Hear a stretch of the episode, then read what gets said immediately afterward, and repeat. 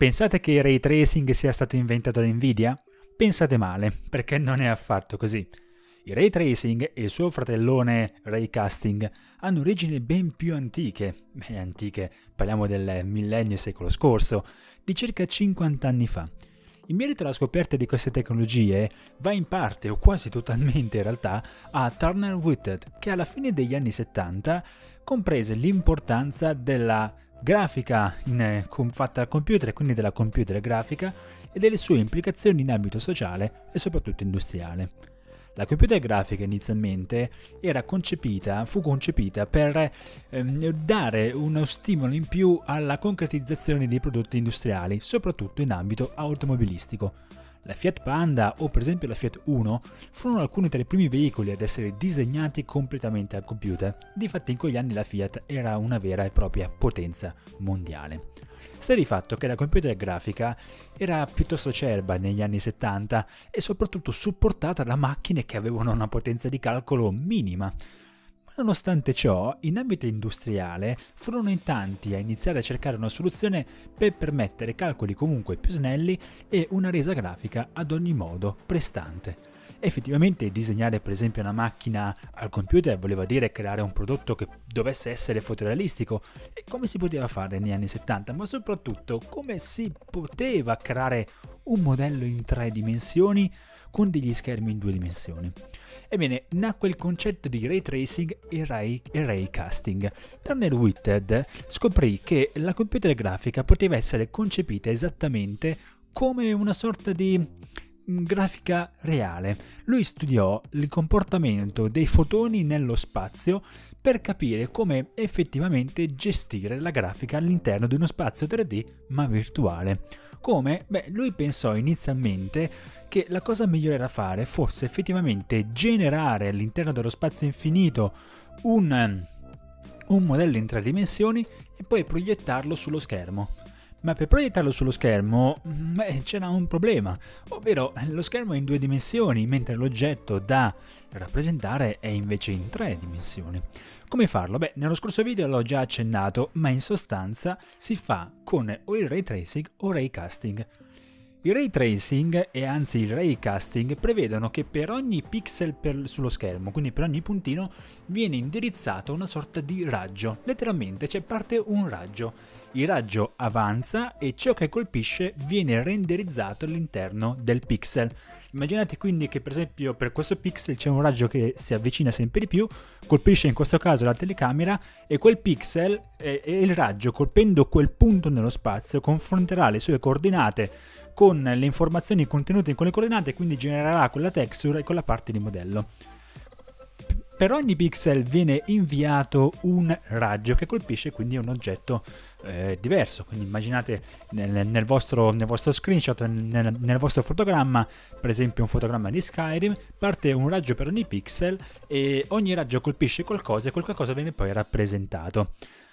La cosa bella è che tutti questi calcoli vengono eseguiti per ogni fotogramma, cioè non per ogni minuto, per ogni fotogramma. Per ogni fotogramma partono tanti raggi quanti sono i pixel, raggi che colpiscono i modelli, i modelli poi raccol- raccolgono informazioni sulle texture, i comportamenti eccetera da fare e ehm, tramite poi dei complessissimi calcoli restituiscono l'immagine in due dimensioni allo schermo. Perché questo? Perché letteralmente in questo modo si evitano di fare ancora più calcoli per portare l'immagine a schermo, perché cosa accade? Il computer genera all'interno del suo universo infinito un modello in tre dimensioni. Peccato che però quel modello lo può vedere appunto solo il computer e non l'essere umano, che invece desidererebbe avere un output visivo. Per portarlo appunto sullo schermo c'era bisogno di capire come letteralmente rappresentare questo modello in tre dimensioni, in due dimensioni, ma soprattutto come portarlo allo schermo, come vederlo. E quindi si creò questo concetto di telecamera, cioè eh, si comprese che effettivamente si poteva utilizzare questo raggio come se fosse un fotone, cioè la luce che va avanti, colpisce un oggetto e lo rappresenta, lo fa vedere.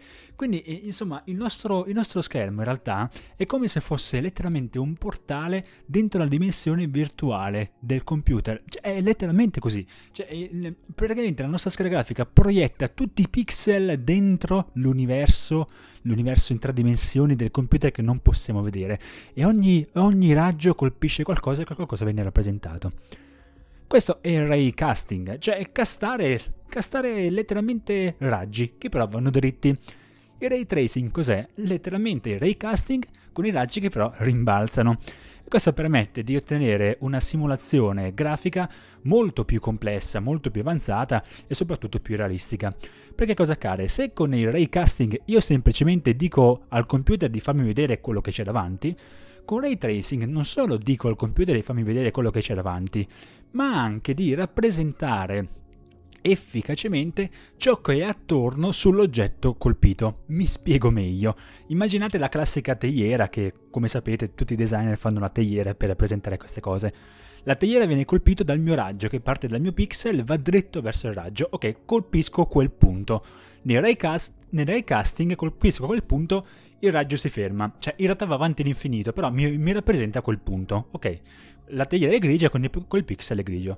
Nel ray tracing il raggio va, colpisce la teiera e poi rimbalza, a caso, o comunque secondo dei calcoli decisi dagli sviluppatori. Rimbalza e colpisce per esempio un bicchiere che è vicino. Colpisce il bicchiere e torna indietro. Quindi cosa accade? Accade che la texture viene rappresentata, ma nel frattempo il raggio che colpisce il bicchiere e torna indietro porta informazioni di ritorno A quel, a, a quel pezzettino di modello che abbiamo rappresentato. Dunque quel pezzettino di modello andrà a modificare in tempo reale la texture per rappresentare il fatto che vicino a lui c'è un bicchiere, e questo si tradurrà in un riflesso. In sostanza il ray tracing è ciò che più si avvicina di più all'idea del fotone, del fotone che arriva, rimbalza e ci permette di vedere tutto l'universo. E qua c'è la grande analogia, un'altra analogia, ana, analogia scusate, ma non, oddio, analogia con il nostro universo. Cioè il ray tracing e il ray casting effettivamente si comportano come particelle di luce che partono dai nostri schermi. Allo stesso modo, la luce nel nostro spazio ci permette di vedere. Senza i fotoni, per esempio, non potremmo vedere cosa abbiamo intorno. Ed ecco che qua c'è questa fortissima analogia. Il ray tracing e il ray casting sono letteralmente come dei fotoni che vanno avanti, eh, beccano la superficie, la mostrano e poi rimbalzano da tutte le parti, esattamente come i fotoni. Quindi un'altra volta nei videogiochi si trova un concetto che è esattamente uguale a come quello che c'è nel nostro universo, e, e, e questo fa davvero pensare a come i videogiochi siano effettivamente la miglior rappresentazione dell'universo che l'essere umano ha mai concepito. Bene, spero di essere stato chiaro al riguardo, e soprattutto chiaro rispetto al fatto che in realtà Nvidia non ha inventato il ray tracing. La tecnologia R T X è la declinazione del, del concetto di ray tracing di Nvidia, quindi il modello di ray tracing è proprietario di Nvidia, ma il ray tracing in realtà nasce alla fine degli anni settanta, quasi cinquanta anni fa, e quindi è un concetto molto antico. Io vi ringrazio per aver visto questo video e vi rimando ai prossimi, sicuro che saranno sempre più interessanti per noi e per voi. Alla prossima, ciao!